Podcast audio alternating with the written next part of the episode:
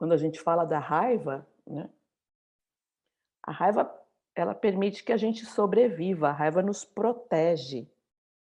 É como se ela protegesse a nossa dignidade. A raiva é a emoção mais externa que existe. É a que mais pede ação, tá?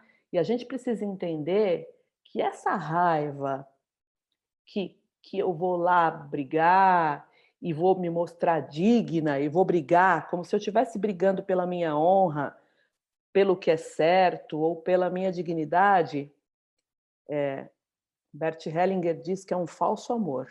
E a gente também diz, em relação à raiva em especial, né, que as pessoas que sentem muita necessidade de guerrear, quem tem muita raiva, sente muito essa necessidade da guerra. Uma coisa que ajuda muito no processo de raiva, mas por demais, é tomar a mãe. Primeiro, se você toma sua mãe, todo o passado se cura. Da minha avó, da minha bisavó, da minha tataravó.